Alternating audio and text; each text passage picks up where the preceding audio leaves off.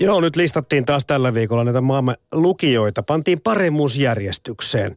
Kevään ylioppilaista parhaiten menestyvät Etelä-Tapiolan lukion, Ressun lukion ja Helsingin suomalaisen yhteiskoulun sykin oppilaat. Ja oikeastaan tähän liittyen osittain huomenna tavataankin sitten Etelä-Tapion lukion rehtori tässä samassa ohjelmapaikassa 11 uutisten jälkeen. Ö, tästä lukiovertailusta kohta pikkusen puhutaan, mutta tänään keskitytään enemmänkin tähän uuteen opetussuunnitelmaan, joka syksyllä astuu voimaan. Meillä on puhelimessa opetusneuvos Minna Harmanen opetushallituksesta. Hyvää aamupäivää. Kiitoksia, oikein hyvää aamupäivää. No niin, onko jännät paikat tällä hetkellä? Tässä on pari päivää oikeastaan koulua enää, muutama päivä jäljellä tätä lukukautta ja sitten pitäisi polkata, polkasta uusi opsi valtakunnassa käyntiin. Luuletko, että kaikki menee niin kuin on suunniteltu? No kyllä siltä tuntuu, että, että tänne opetushallitukseen ei ainakaan mitään, mitään sellaisia viestejä ole tullut, että, että olisi jotenkin hankalaa siirtyä uuteen opetussuunnitelmaan. Että lähtölaskenta on alkanut, mutta opettajat tietysti pitävät ansaitun kesäloman tässä ensin. Luuletko, sitten, mm. luuletko Minna Harmonen, että tässä kukaan opettaja joutuu lepäämään, kun uutta opsia pitää ottaa hanskaa koko kesä? No kyllä sitä opsia on tehty nyt paikallisesti tässä tämän, tämän lukuvuoden aikana oikeastaan, että tarkoitus on kyllä, kyllä tota, levätä siinä kesällä ja, ja tota, ne aika pitkät prosessit käy näissä, näissä kunnissa ja opetuksen järjestäjien, järjestäjien tahoilla niin, että, että kyllä ne nyt varmasti ovat kirjoissa ne ne tulevat opetussuunnitelmat kirjattuina. Pitäisikö käydä läpi ainakin muutamia asioita, mitkä tulevat muuttumaan syksyllä kaikkien eniten? Tässä on tiettyjä termejä Pörnin julkisuudessa, mistä puhutaan kohta rehtori Jussi Sutisen kanssa lisää, mutta mm. kerro lyhyesti, että mitkä, mitkä asiat muuttuvat kouluissa syksystä alkaen? No ainakin perusopetuksen puolella korostetaan nyt paljon enemmän sitä, että oppiaineiden välistä yhteistyötä – luokanopettajat ovat perinteisesti sitä tehneet ihan omassa opetuksessaan, mutta nyt myös siellä yläkoulun puolella olisi tarkoitus enemmän, enemmän kannustaa semmoiseen oppiaineiden yhteisten alueiden näkemiseen ja samojen asioiden katsomiseen eri näkökulmista. Eli, eli puhutaan ihan tällainen opstermi monialaiset oppimiskokonaisuudet, eli tarkastellaan jotakin asiaa eri näkökulmista. Ennen oli, oli ehkä vähän kevyempiä teemapäiviä ja teemaviikkoja jostain aiheesta, mutta nyt on tarkoitus kytkeä se monialaisuus ihan kaikkien oppiaineiden yhteistyöhön tai aina osa oppiaineista kerrallaan. Et se on ainakin semmoinen iso tavoite, joka nyt tavoitellaan, että, että oppilaat oppisivat näkemään vähän, vähän laajemmin asioita niin, että niin asioilla on eri puolia, eikä vain sen yhden oppiaineen näkökulmasta. Mm.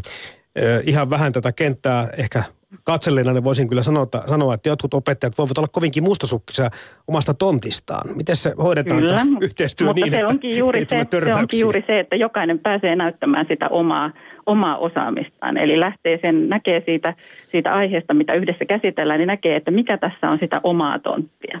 Mm. Ja tuo sen oman asiantuntijuuden siinä opet- opettajana siihen mukaan, että se on vaikea, vaikea, se vaatii ehkä enemmän suunnittelua, ja, se on, ja myös oppilaiden ottamista mukaan siihen suunnitteluun. Mm. Eli sillä tavalla se, se on erilainen työskentelytapa kuin mihin, mihin on, on perinteisesti totuttu, mutta tiedän, että aika monissa kouluissa on tehty jo, tehty jo monenlaisia, monenlaisia tämmöisiä yhteisiä projekteja oppineiden välillä, joten tätä asiaa on kyllä testattu jo ihan käytännössä. Mm. Minkälaisiin muutoksiin tässä ollaan niin kuin tarttumassa? Mitä, mit, mitä halutaan muuttaa peruskoulussa ja lukiossa, semmoisia asioita, merkityksellisiä isompia asioita tulevaisuutta ajatellen? No tietysti koko ajan koulun tulisi, tulisi nähdä myös sitä tulevaisuutta, että mitä, mitä taitoja, mitä tietoja tarvitaan tulevaisuuden työelämässä – ja, ja, ja voi sanoa, että vähän laajemminkin kuin pelkästään työelämässä. Että usein sitä painotetaan kovastikin, mutta ihan siinä, että miten, miten tota, mikä on ihmisen hyvä elämä, minkälaisia, minkälaisia työkaluja ja välineitä ja tietoja ja taitoja tarvitaan sen oman, oman elämän rakentamiseksi. Ja sitten myös niin kuin sen ihan laajasti vielä, vielä koko niin ihmiskunnan tulevaisuuteen asti katsotaan. Eli nyt opetussuunnitelma korostaa myös tämmöistä arvo, arvopohjaa ja sitä ajattelua, että, että toimitaan yhdessä yhteisen hyvän tulevaisuuden hyväksi. Ja kaikki tämmöiset yhteistyötaidot ja, ja muut korostuu nyt tässä, kun puhutaan tämmöistä laaja-alaisesta osaamisesta. Ja tietysti tavoite on, että opitaan paremmin asioita, opitaan mielekkäämmin sillä tavalla, että niistä on, on semmoista niin oikeasti hyötyä sille, sille nuorelle ja lapselle siinä omassa, omassa elämässä ja, ja sitten etenemisessä mm. opinnoissa tai, tai työelämään asti. Niin tämä maailma vaan tuntuu koko ajan muuttuvan nopeammin ja nopeammin ja tuntuu, että moni muukaan toimiala tässä ei kestä välttämättä mukana. Miten koulutus tai koulun järjestelmä kestää? Miten usein pitäisi opseja uudistaa, että se pystyy vastaamaan näihin alati muuttuviin, uudistuviin työelämänkin haasteisiin? No, tällä hetkellä opetussuunnitelman perusteita uudistetaan kerran kymmenessä vuodessa, että se on suunnilleen se se muutossykli, mutta, mutta totta kai siellä paikallisesti Suomessa tehdään ihan omat koulukohtaiset tai paikalliset opetussuunnitelmat. Niissä voidaan tehdä muutoksia jo pien, pienemmälläkin aikataululla ja muuttaa osia niistä opetussuunnitelmista, jolloin voidaan vastata sitten, sitten tietysti perusteiden perusteella tehdään ne uudet myös, mutta se, että, että nähdään myös sitä, että miten maailma on muuttumassa. Koulussa on paljon sellaista tietysti vanhaa, vanhaa ei välttämättä painolastia, vaan vanhaa hyvää, sitä yritetään säilyttää ja, ja halutaan säilyttää, mutta sitten nähdään myös semmoisia uusia toimintatapoja, että ei, ei ole välttämättä aina tehtävä samalla tavalla kuin ennen tehtiin. Kymmenen vuotta. Ja, niin, jatka vai, joo. Mm, niin, esimerkiksi tietotekniikan käyttöhän, käyttö on opetussuunnitelmissa tälläkin hetkellä ollut mukana koko ajan sillä tavalla, että, että vaikka perusopetukset osaa kirjoittaa käsin ja koneella on ihan rinnakkain ilmaistu. Mutta käytännössä näin ei kuitenkaan sitten ole, ole voitu toimia. Eli sitten on, on joissain asioissa ei, ei ne opetussuunnitelmat riitä, että miten se toteutus on, on sitten tapahtunut. Tuossa sanoit, että noin kymmenen vuoden välein uusitaan. Tarkoittaako tämä sitä, että jossakin jo joku ikään kuin miettii, mitä tapahtuu kymmenen vuoden päästä? Joko tässä on jokinlainen toivikunta tai ajatushautomo kasattu uutta ö, OPSia 2026 varten? No sillä tavalla tietysti opetushallitus toimii, että koko ajan silloin kun uudet opetussuunnitelmat on tehty tai ne otetaan käyttöön, niin koko ajan sitten ryhdytään seuraamaan, että mitä, miten ne toimivat, mitä, miten niitä käytetään, miltä kuulostaa kentällä näiden opetussuunnitelmien käyttö. Eli varsinaista ajatus, ei, ei tähän kohtaan ole tilattu tai en ainakaan tiedä, onko jo valmiina valmiina palkattuna, mutta, mutta että koko ajan täällä opetushallituksessa tietysti seurataan sitä, että mitä, mitä uusia ajatuksia opetuksesta ja koulutuksesta on, on meneillään ja, ja sitten miten nämä uudet opetussuunnitelmat sitten otetaan käyttöön. Sä sanoitkin tuossa Minna Harmanen jo, että on tiettyjä asioita jo edellisessä OPSissa otettu käyttöön, jota mm-hmm. nyt pikkuhiljaa on uudistettu. Öö, Onko tämä nyt uusi OPSI, mikä tulee syksyllä voimaan, niin jollakin tavalla poikkeuksellisen ö, paljon uudistunut, vai onko nämä suurin piirtein sellaisia asioita, että, jonkin, että vaihdetaan 30 50 prosenttia asioista? Vai onko tässä tapahtunut no, jotakin nopeampaa sykliä? No tässä ehkä uudessa perusopetuksen opetussuunnitelman perusteessa korostuu tämmöinen pedagoginen ote. Korostetaan sitä, että opetuksella on tavoitteita ja tavoitteita asetetaan oppilaan, oppilaan oppimiselle ja sille opetukselle. Ja, ja tota, ehkä enemmän kuin aikaisemmissa opetussuunnitelmassa on myös mietitty sitä, että miten opetetaan. Että on näkyvissä myös se, että, että on tarkoitus käyttää erilaisia työskentelytapoja. Että, että se on ehkä, ehkä poikkeuksellista tai uutta tässä, tässä uudessa, uudessa opetussuunnitelmassa. Niin, ymmärrän hyvin, että OPSissa sisältöihin puututaan, mutta onko noin metoditkin ikään kuin, kuuluuko ne opetussuunnitelmaan? No tavallaan se, se on, siinä on myös erittäin paljon vapautta, että millä tavalla, tavalla tota opet, opettaja sitten toteuttaa sitä opetusta, mutta että opetussuunnitelmatasolla annetaan se niin näkemys siitä, että mitä kaikkea on mahdollista tehdä ja, ja se normi, normi mahdollistaa tämän, jos opettaja ei sitä itse itse huomaa käyttää. Mutta tämä on nyt, tämä on nyt selvästi sellaista uutta, mitä, mitä tähän opetussuunnitelmanormiin on tuotu. Eli ei pelkästään luetella sisältöjä, mitä opetus, opetuksessa käsitellään, mitä asioita, vaan myös sitä, että, että missä, vähän, että missä yhteydessä niitä käsitellään, että se, tavallaan se laajempi, laajempi näkemys tulisi myös siellä ihan siellä oppiaineen opetuksen sisällä. Tästä ilmiöoppimisesta on kyllä puhuttu julkisuudessa jonkin mm-hmm. verran, että se, siihen niin kuin panostetaan tulevaisuudessa entistä enemmän. Näinkö on Minna Harmonen? No sillä tavallahan ilmiöoppimiskäsitettä käytetään tietysti hyvin monessa yhteydessä, mutta nyt perusopetuksen opetussuunnitelma käyttää mieluummin sitä käsittää, käyttää käsitettä monialaiset oppimiskokonaisuudet, joka on vähän toinen näkökulma. Eli sitä samaa asiaa tai teemaa tai ilmiötä voidaan tarkastella monialaisesti, koska meillä nyt kuitenkin on se oppiainen jako. Eli me, meillä ei ole, opetussuunnitelmasta, ei ole, ei ole tuntijaossa osoitettu semmoista, semmoista tuntimäärää, joka olisi tällaiselle erikseen järjestettävälle ilmiöpohjaiselle opetukselle.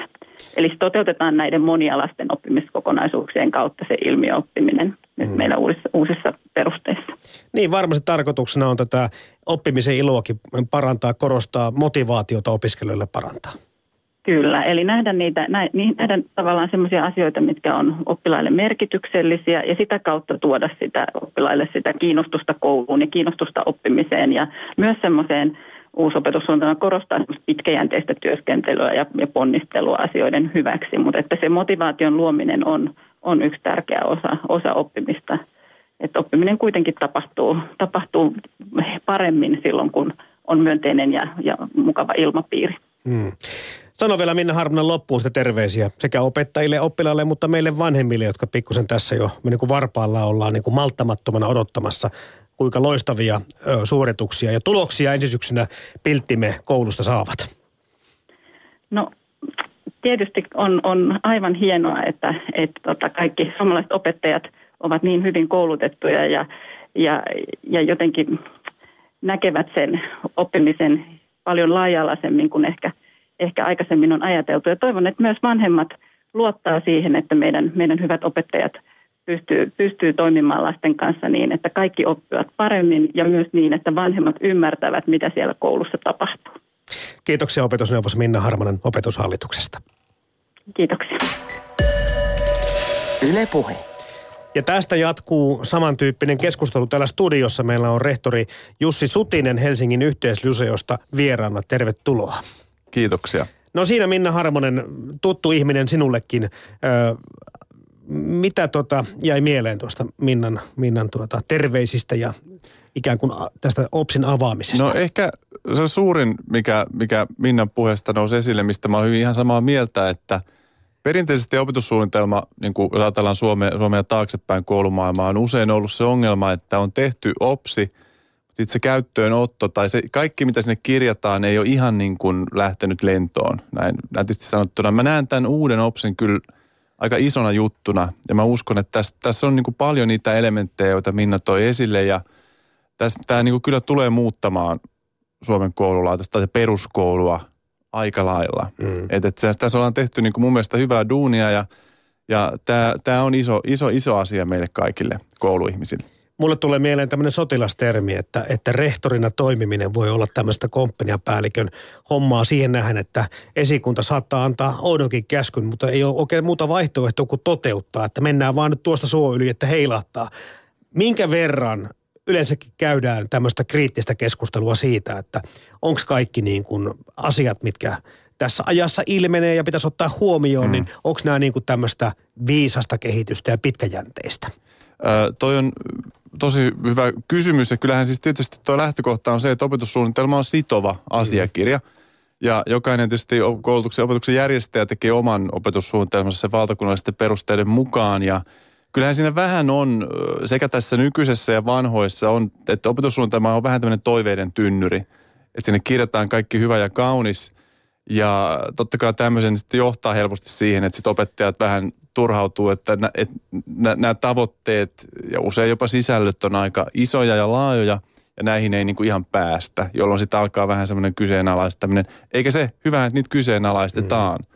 Ja myös tämän, tämän uuden OPSin prosessissa varmaan on käyty aika kriittistäkin keskustelua eri kouluissa. No jos mietit sitä henkilökunnan asemaa, mitä tapahtui kymmenen vuotta sitten, kun edellisen kerran tehtiin, ajettiin sisään uutta OPSia. Onko tilanne suurin piirtein vastaava?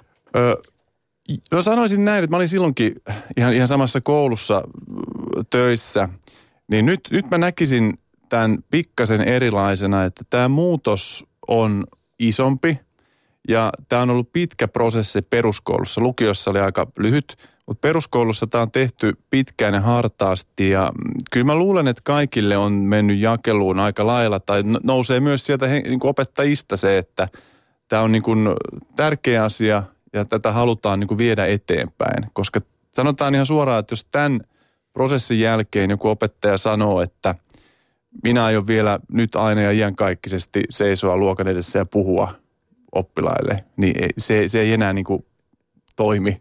Mutta jo, jos se sote, niin joka alalla on muutosvastarintaa. Ei, se, ei semmoista ole, eh, ehkä jotka diginiilot saattaa olla niin tuota valveutuneita, että he ovat niin kuin tämän asian yläpuolella, mutta yleensä ottaen musta tuntuu, että ei semmoista ammattikuntaa olekaan, joka tarkoittaa, että silloin kun paljon asioita muuttuu, niin kyllähän siinä on niin kuin henkilökunnassa motivoimista. On, on ja siis kyllä aivan varmasti opettajakuntahan että nyt, nyt sanon ihan nätisti, ei ole, kun tietyissä asioissa ei ole niin kuin kaikkein nopeimmin uusia asioita omaksuvaa, vaikka ovat aivan loistavaa porukkaa ja, ja tosi hyvin koulutettu ja kaikkea mahdollista.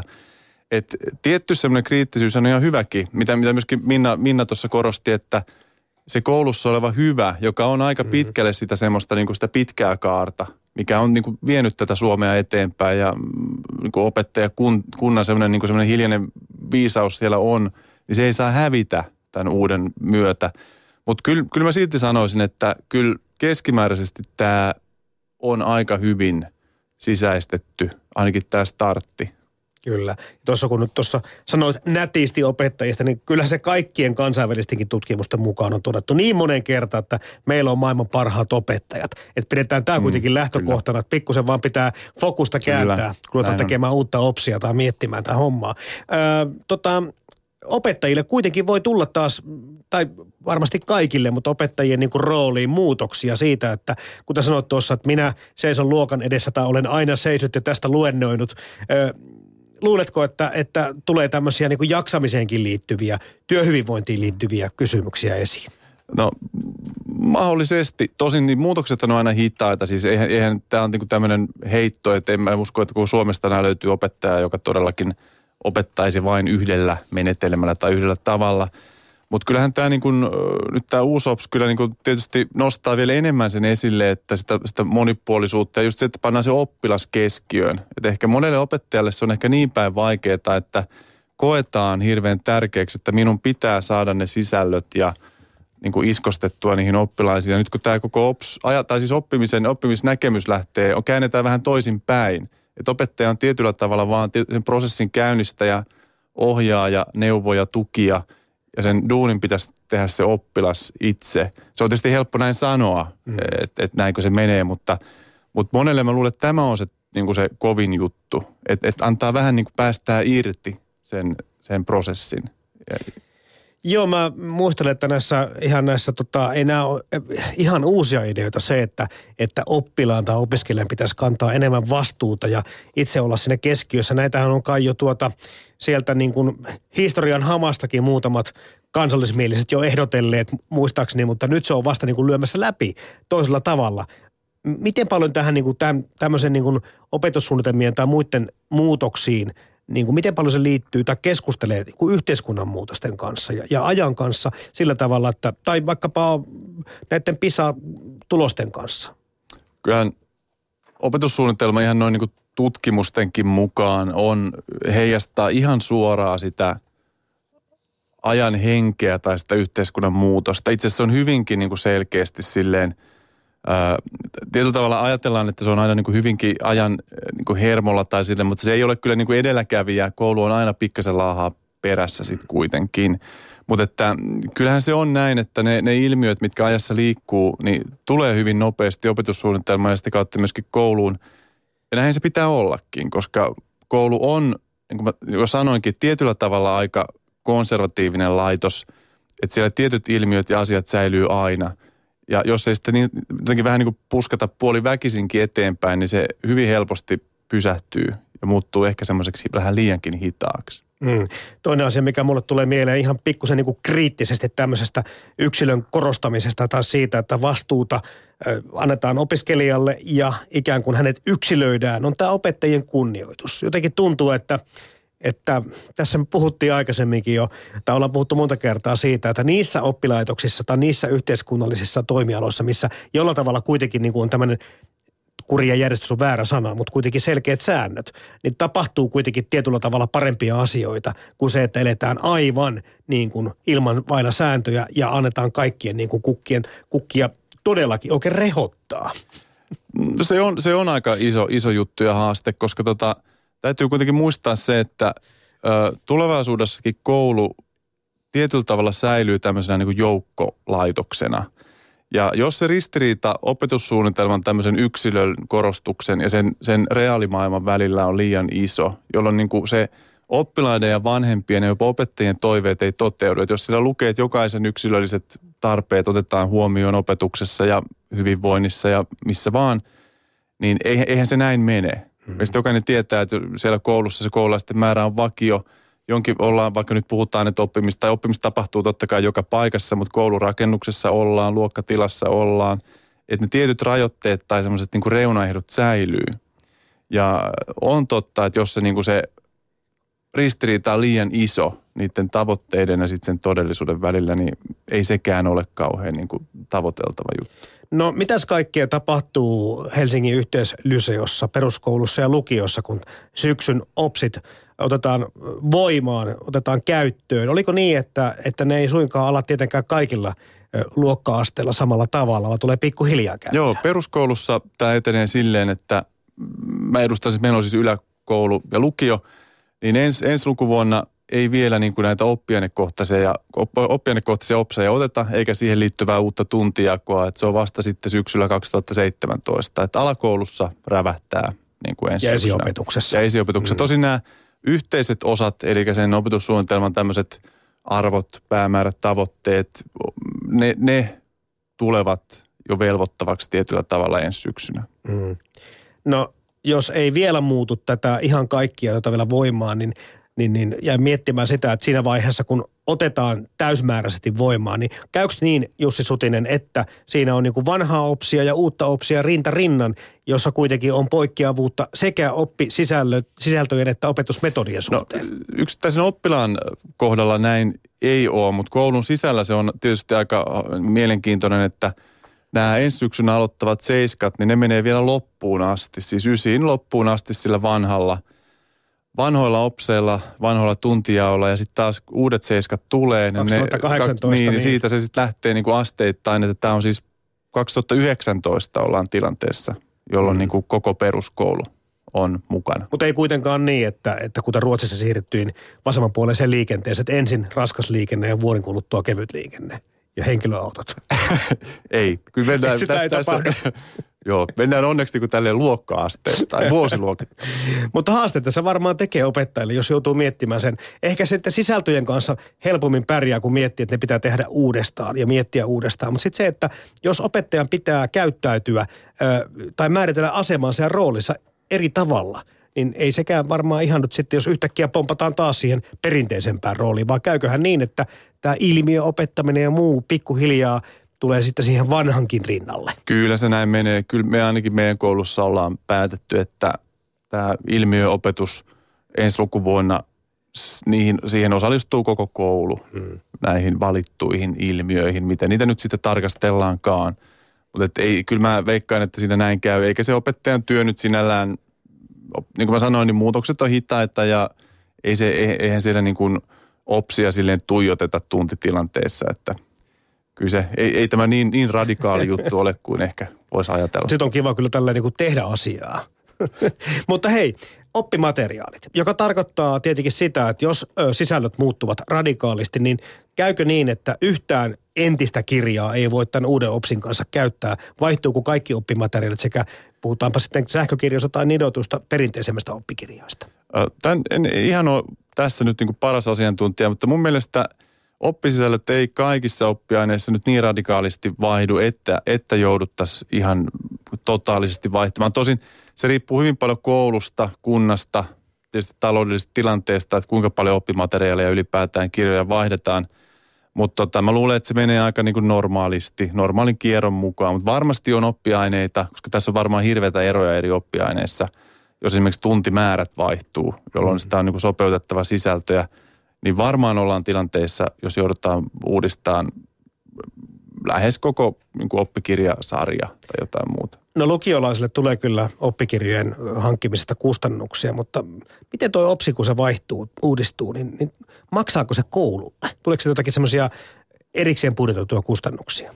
Ehkä joitakin, mutta peru, niin perusopetuksessa tietysti oppimateriaalit on oppilaille ilmaisia, tai ei mikään ole ilmaista, mutta he eivät sitä maksa.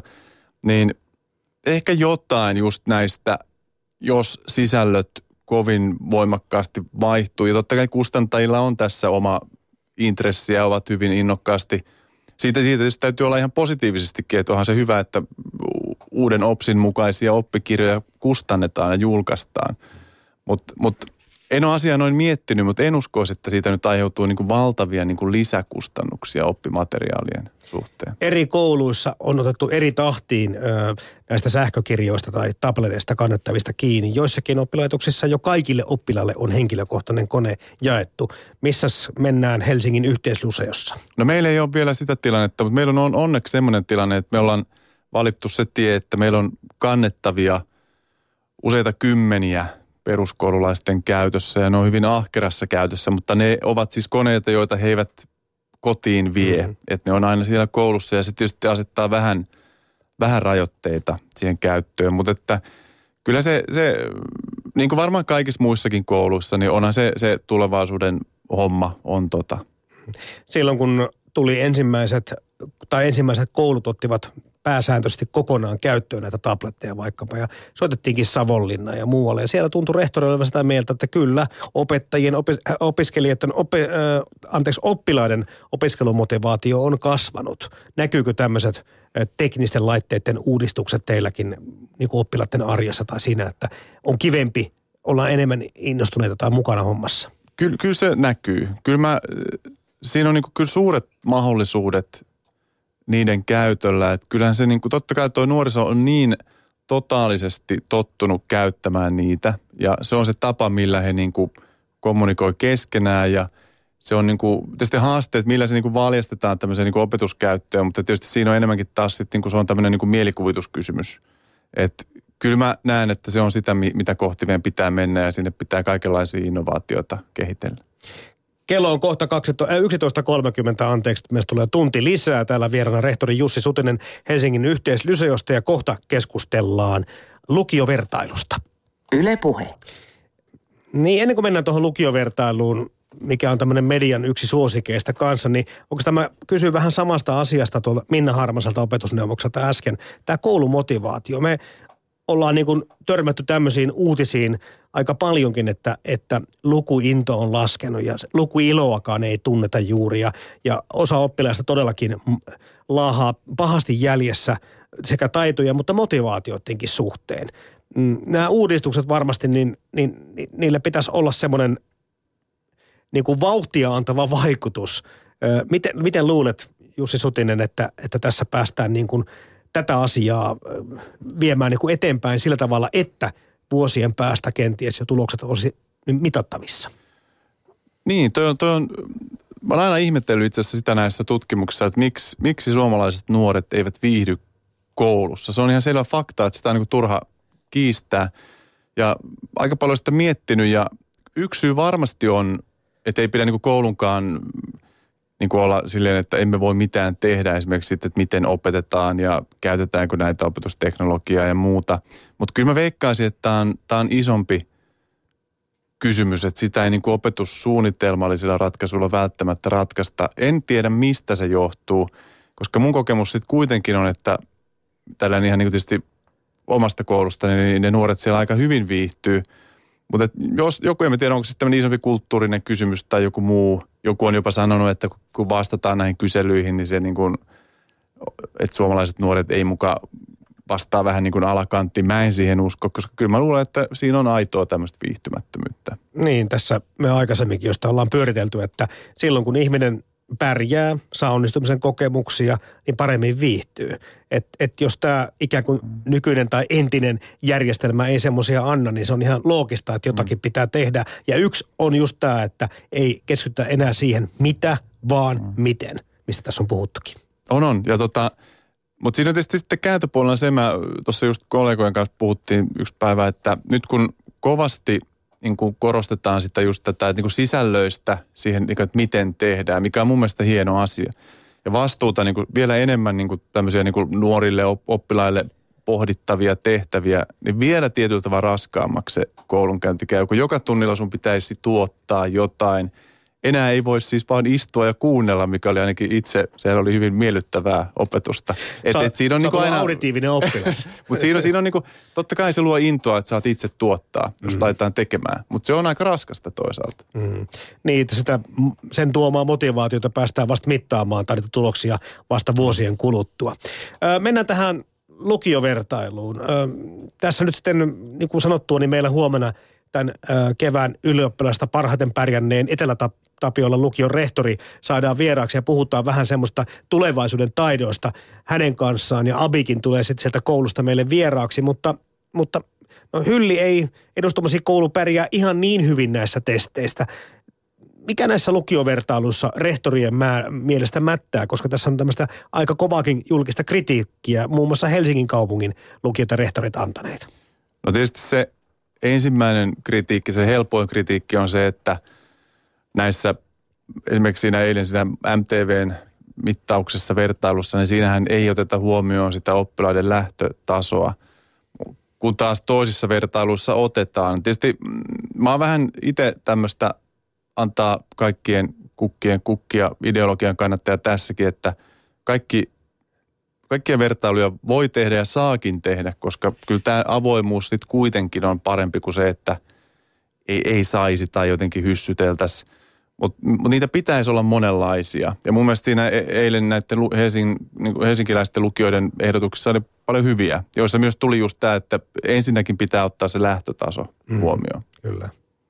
Niin ja yksi vaihtoehto oli tämmöinenkin, että verrattaisiin lukiosta valmistuneiden pärjäämistä lukion jälkeen joka kuulostaa tietenkin niin kuin koulumittauksena vähän mm. erikoiselta, mutta taas toisaalta se voisi antaa hyvinkin erilaisen kuvan.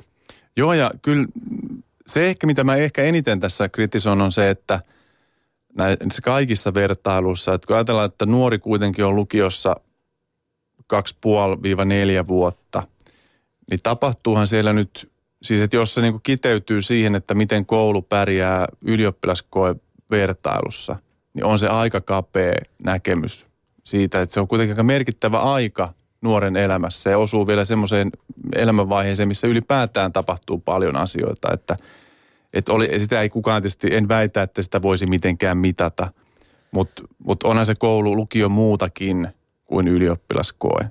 Mm.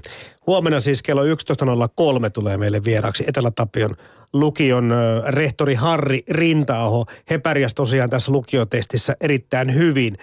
Haluatko Jussi Sutinen esittää hänelle jonkun kysymyksen tai kommentin liittyen vaikka tähän lukiovertailuun, mutta ehkäpä juuri siihen, että kuinka oppilaat tai miten heidän selviämistään voitaisiin tulevaisuudessa mitata tai näihin taitoihin, mitä koulun pitäisi opettaa?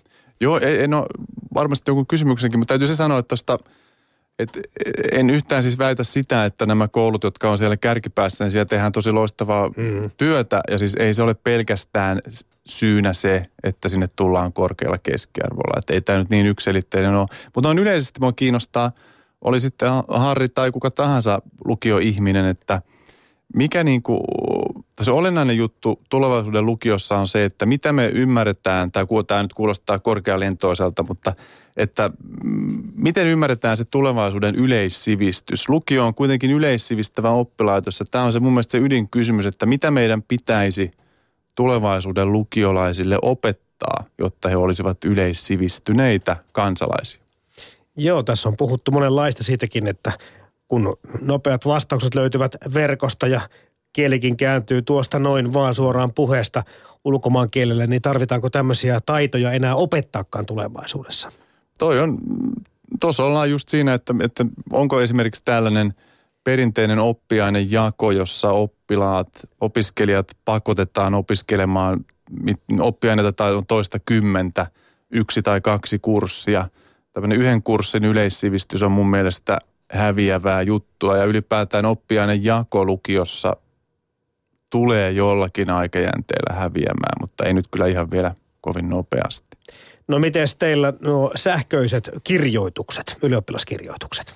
Joo, se ens, kokeiltu on ja ensi syksynä startataan niin kuin muuallakin Suomessa ja se on, se on, se on hyvä asia ja tämä on taas hyvä osoitus siitä, että kun tälle tielle lähettiin tämän ylioppilaskokeiden kautta, niin se on kyllä myös vienyt eteenpäin tätä muuta opetuksen digitalisointumista. Että, niin se vaan on, että pakko on hyvä motivaattori ihmisille.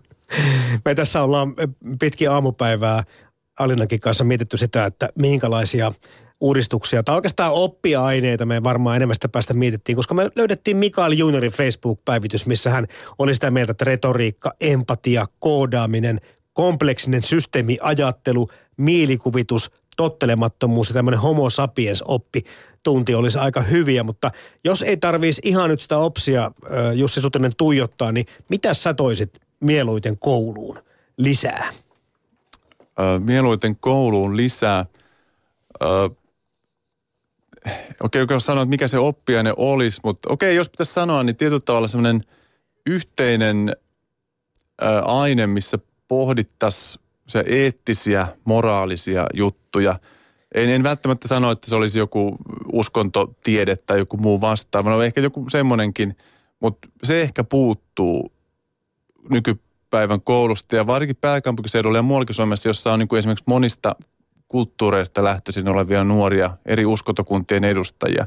Niin musta on aivan ääliömäistä, että heitä ei laiteta yhdessä pohtimaan tämmöisiä eettisiä mm. ja moraalisia juttuja. Kyllä näistä monikulttuurisuuksista tuli mieleen se, että kun katselin eilen lukionne ylioppilas, tai uusia ylioppilaita, niin siellä oli kyllä aika paljon jo maahanmuuttaja taustaisen tuntuisia nimiä mukana. Kyllä, meillä on niin kuin meidän ylioppilaista on noin neljäs osa on maahanmuuttajataustaisia. Tosin se on häilyvä käsite, että valtaosa heistä on täällä Suomessa kätilöopistolla syntyneitä, että ei kovin et, et ihan, ihan, ihan suomalaisia, mutta on, on, näin on. Ja se on aivan loistava juttu sekä meidän koulun että koko Suomen kannalta, että mm. saadaan tällaisia ylioppilaita. Suomeen. Niin ja nyt kun puhutaan kuitenkin siitä, että jos onpa sitten Suomessa syntynyt tai ei, mutta jos kielitaito on heikompi, kuten monta kertaa nuorilla onkin, ja he sitten kirjoittavat lukiosta, niin on päivän selvää, että arvosanat eivät voi olla samanlaisia kuin sitten meillä kantasuomassa tai monennessa polvessa nyt sitten kukakin tuntee suomalainen olevansa. Mutta tarkoitan sitä, että, että eikö nämä heijastele vähän niin kuin kaikenlaisiin asioihin ja, ja mm. tutkimuksiin ja testeihin isommaltikin? No kyllä se on ja ehkä tämä olisi ehkä semmoinen jos ajatellaan, että mitä pitäisi tuoda esille, niin on tämä, että ne lukiot, joissa on paljon maahanmuuttaja tai ylioppilaita maahanmuuttajataustaisia, koska tämä kielitaitojuttu on aika iso asia. Ja tämähän on vähän tämmöinen kierre, mitä enemmän heistä saadaan ylioppilaita, mikä on hyvä asia, niin totta kai se ehkä sitten heijastuu siihen niihin tuloksiin. Että et, et, et ollaan niin kuin edelleen siellä häntä päässä. Että sitä pitäisi kyllä tuoda enemmän esille. Niin, se on tietysti kiva kysyä sitä asiaa, tai en tiedä onko se kivaa, mutta kuitenkin se, että onko tärkeämpää pärjätä vaikkapa PISA testeissä kuin se, että onnistuneen integraation kautta saada tämmöisiä hyviä työntekijöitä, veronmaksajia ja, ja, ja tämmöistä yhteiskunnallista rauhaa aikaiseksi. Näin se on. Että totta kai vastaus on ihan ilmeinen, että on se koko Suomen kannalta tärkeämpää. Rehtori Jussi Sutinen Helsingin yhteisöllisyydestä, kiitos haastattelusta. Ja kuten sanottua, huomenna 11.03 Alina, sulle tulee sitten vieraaksi äh, Harri Rintaoho toisen tyyppisestä lukiosta. Ja me vähän jatketaan samalla teemalla, mutta kurkotellaan vähän äh, muidenkin taitojen perään. Yle Puhe. Niin, tuossa Helsingin yhteisöllisön rehtori Jussi Sutinen mainitsikin, että jos hän nyt jonkun uuden tai aineen, jos, joka haluaisi nähdä siellä lukujärjestyksessä, olisi etiikka ja moraalia, sitä myöskin täällä meidän puheenpäivän lähetysikkunassa keskustelevat ihmiset pineävät, että etiikka ja moraalia pitäisi olla. Sen lisäksi keskustelua on käyty kympin tytöistä, että palveleeko tämä uusi ö, opetussuunnitelma nytten tyttöjä ja sitten tällaiset pojat, jotka tarvitsevat ehkä jonkunlaista ohjausta enemmän, niin onko, mi, miten heillä käy tässä opetussuunnitelmassa? Mä luulen, että päinvastoin tässä voi käydä, toivottavasti kaikille käy hyvin, mutta tämä, korostaa aika paljon myöskin sitä tekemistä ja itse asiassa sen, niin kuin sitä prosessia niin kuin kaikessa. Et nyt ehkä se tuijotus siitä lopputuotoksesta siirtyy vähän muualle. Että kyllä mä näen tässä ihan mahdollisuuksia myös niille – joille se sinällään se semmoinen niin pelkkä teoreettinen omaksuminen, asioiden niin kuin ulkoa opettelu on vaikeaa. Niin, siihen se menee. Mulla tuli itselleni sellainen tuossa vielä mieleen palata ehkä vähän siihen alkukeskusteluun siitä, että, että tota, miten opettajat nyt muokkautuu tähän uuteen opetussuunnitelmaan, muuttaa työtä, joutuvat muuttaa sitä omaa arkea. Ja sitten toisaalta, koska varhaiskasvatuksen puolella ehkä tällä, tämän tyyppinen ajattelu on jo toiminut aika pitkäänkin. Siellä on kaiken maailman metsämörrikouluja ja muita juttuja, mitkä on niin kuin jo vienyt vähän tähän suuntaan. Niin miten ikään kuin jos ajatellaan, että nyt nämä koulunsa aloittavat oppilaat on niin kuin vähän asiakkaita ja niillä on jo tietyt odotukset ja toimintatavat iskostunut päähän, niin miten pystyy koulu ja opettajat vastaan niihin, että ei tule törmäyskursseja, että miten nämä kaksi ryhmää toimii keskenään?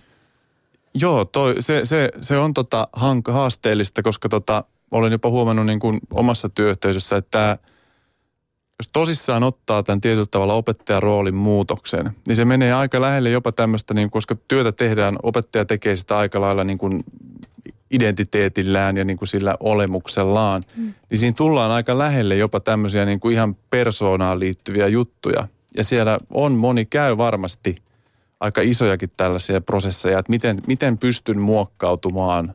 Ei mä nyt siis se kuulostaa ehkä vähän niin kuin laajalta ja juhlalliselta, mutta kyllä, kyllä sitä, se on todella haastava kysymys. Niin ja varmaan niin kuin opettajat, jotka on vähän tuoreempia ammatissaan, ja sitten mm. taas jos verrataan niihin, jotka on useampia vuosia tehnyt, niin se muutos voi olla vielä Se voi olla vielä hankalampaa. Tietysti persoonistahan siinäkin on kyse. Joo, kiitoksia Jussi käynnistä.